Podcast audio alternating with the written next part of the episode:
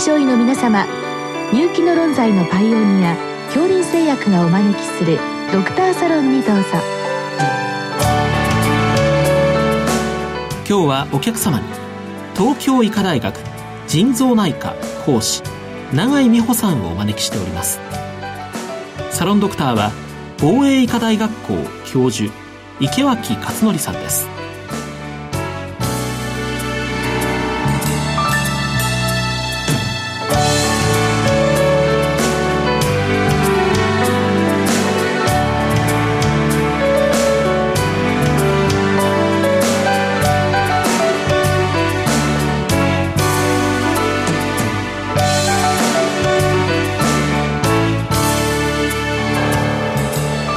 井先生こんばんは。こんばんは。よろしくお願いいたします。今日の質問はですね葉酸とホモシステインの関係についてということで私も実はあの最近はそれほどでもないんですけれどもあの外来の患者さんでホモシステインというのを測定して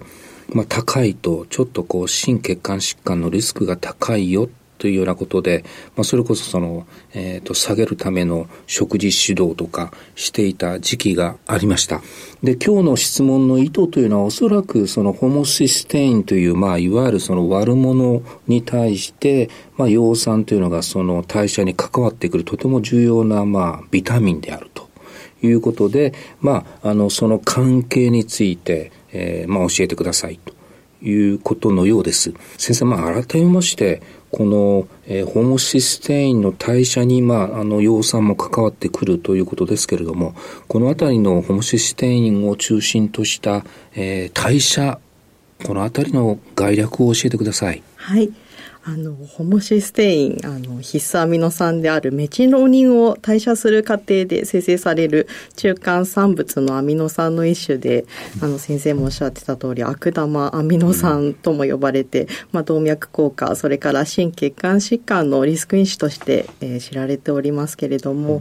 えー、ホモシステインから、えーと、メチオニンをこう再合成えー、する際にですねその経路で、まあ、葉酸ビタミン B12 というのが使われてまたホモシステインから有用なシステインに変換する、まあ、硫黄の経路で、えー、ビタミン6ですね。こちらが必要であるため、まあ、これらのビタミンが不足してしまうと、まあ、ホモシステインが、えー、代謝できなくなって体内へホモシステインの蓄積につながると考えられていて、まあ、これらが蓄積した結果、えー、認知症や動脈硬化といったあの悪玉アミノ酸としての、えー、悪い役割を果たすということになるかと思います。うんまあ、この辺りの代謝はあの最近もきちっと詳細に分かってきてまあいろんなところで、まあもちろんいろんな酵素が働くし、その酵素を働きやすくするための、まあ主にビタミン B、えー、6、12、そしてまあこれもビタミン B である葉酸というのが、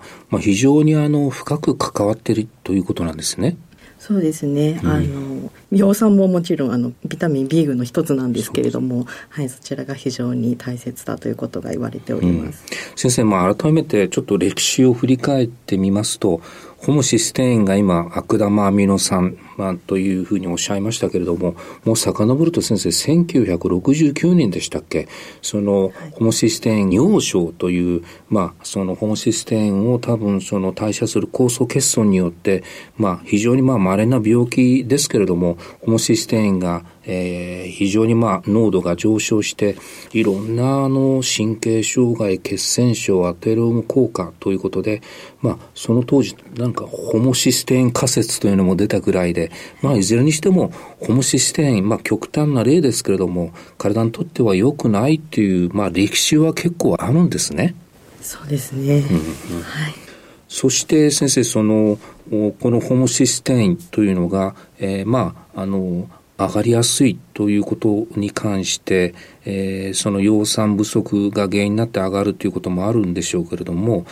先生どうしてそのホモシステインが上昇するとさまざまな悪影響、まあ、動脈硬化とか最近はアルツハイマーもなんか言われているようですけれども、はい、まずその最初の動脈硬化ですねこの辺り基準も含めて教えてください。はい。あの、高ホモシステイン結晶とか、ホモシステインが高くなると、まあ、血管障害が起こるわけなんですけれども、その基準っていうのはまだ実は不明な点が多いながらもですね、えーと、有力な説としては、まあ、SH 期、チオール期を持つホモシステインが SS 結合をする過程で、まあ、活性酸素種が発生して、酸化ストレスとして、えー、血管の内皮細胞を障害すると考えられております。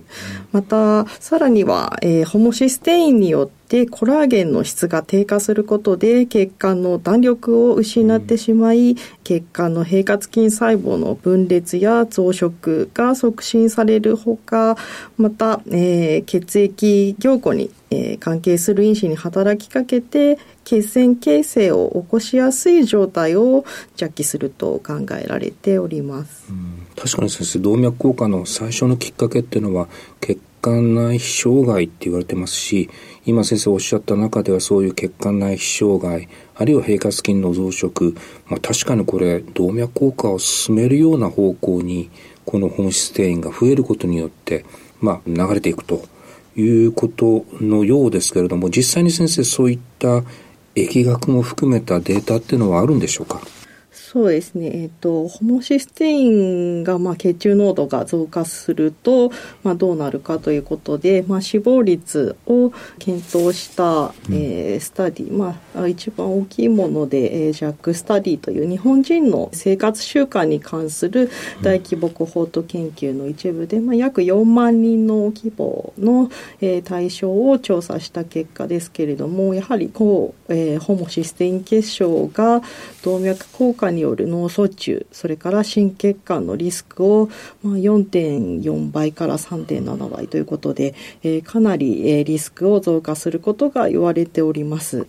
まあ、日本人のデータということになると、まあ、非常にまあ身近なものとしてあの感じるデータですけれどももう一つ先生最近アルツハイマーこれとも関連するというデータも出てきてるんでしょうか？そうですね、まあ、アルツハイマー病や痴呆の原因としても本当に注目されておりまして、えー、ホモシステインが高いと、まあ、脳卒中や、まあ、心血管疾患の危険因子であるという研究が進む中で、まあ、脳卒中それから心血管疾患の既往を有する人は、まあ、アルツハイマー病の発症率も高いというデータがあって、まあ、それからまあホモシステインとアルツハイマー病の関連についても、まあ、研究が現在行われているところでございます。でやはりあの血中のホモシステインが高い群では、まあ、低い群と比較して認知症やアルツハイマー病の発症のリスクがもう約2倍になるというデータも出ており、まあ、そうですね。持続的に上昇している状況っていうのも、まあ、8年前に測定された、えー、血中のホモシステイン値が、まあ、その後の認知症の、えー、発症に関連しているというデータもあり、まあ、本当に深い関係があることが、えー、現在分かってきております。確かにいろんな領域に悪影響を及ぼすというこのシステム。先生の専門である腎臓でもやっぱり腎不全で上がるっていうようなデータもあるんでしょうか？そうですね。やはりホモジステイン主に腎臓で代謝されて、うん、配列障害と合わせて腎不全では非常に、まあ、特に透析患者さんとか高くなるわけなんですけれども、まあ、あのそういったことに対して、えー、いろいろ対策を立てなければいけない中でやはり、まあ、加齢とか、まあ、それに伴う腎不全も一つのあの候補もシステインの原因になっていることは、まあ、確かかなと思います、うん、まあ、そういう意味では先生できるだけ、うん、ホモシステイン上がらないようなことを気をつける。となるとこのホモシステインの代謝を制御しているビタミンの中でも、まあ、特にこの葉酸というのが重要になってくると思うんですけれども改めて先生この葉酸というのは先生ビタミンということでよろしいんですよね？そうですね。なかなか知られているようで知られていないんですけれども、あの、葉酸はビタミン B 群、えー、すなわち水溶性ビタミンで、まあ、造血のビタミンとも言われてますけれども、DNA、RNA などの拡散やタンパク質の合成を促進したり、まあ、体の発育にとってもとっても重要なビタミンで、まあ、葉酸は、えー、そうですね、ビタミン B12 とともに代謝を促進する歩酵素の役割があり、まあ、代謝がされないと、まあ、血中の、ホモシステインが、上昇してしまうということで葉酸は非常に、えー、摂取することは大切なことかと思います。まあ、もし先生、葉酸低い、しかもホモシステインが高いという時には、この葉酸を上げるような食事ということになると思うんですけれども、具体的にはどういうふうな指導になるんでしょうか？そうですね。まあ、あの、日本人の食事摂取基準では、まあ、1日推奨量240とされているんですけれども、やはり健康寿命の延伸のためということで、最近は1日400マイクロの目標、または240マイクロの追加摂取の目標などが立てられているところです。で、まあ、葉酸を多く含む野菜ですね。まあ、主に緑色の野菜ですね。えー、枝豆、えー、芽キャベツ、菜の花、ブロッコリー、えー、ほうれん草等になると思うんですけれども、まあ、水溶性のビタミンで気をつけなきゃいけないのが、あのー、水に溶けてしまうので、茹でるよりは、まあ、炒めるなど、まあ、茹でない加熱ですね、が効率よく摂取するのによろしいと言われていたり、あと、まあ、スープなどにして、えー、全てを摂取することで、あの、効率よく摂取できると言われています。まあ、果物ではライチやイチゴ等ですね。それからお肉等では、まあ、レバー、えー、フォアグラ、卵黄などに比較的多く含まれていると言われております。うんそうですか。いわゆるその緑色野菜えー、十分取ってください。ただし、あんまり茹でて逃がしちゃダメですよということなんですね。そうですね。あと先生、この葉酸というのは光に弱いんでしょうか？そうですね。あの、遮光もできれば、あの、必要となってくる大事な工夫かと思います。うんあと最近は先生、あの、えー、コーヒー、えー、飲まれる方も多いし、男性の場合はアルコールというのもあるんですけれども、これってちょっと飲みすぎは気をつけてということなんでしょうか？そうですね、まあ、ホームシステインをあの高くしない対策としては、うん、まあそうですね。代謝に必要なその葉酸を含めたあのそういったビタミンを取るということと、まあ、喫煙やコーヒー摂取などの生活習慣についても、はい、あのこれもあの是正する必要があると言われております、はい、ありがとうございました。ありがとうございました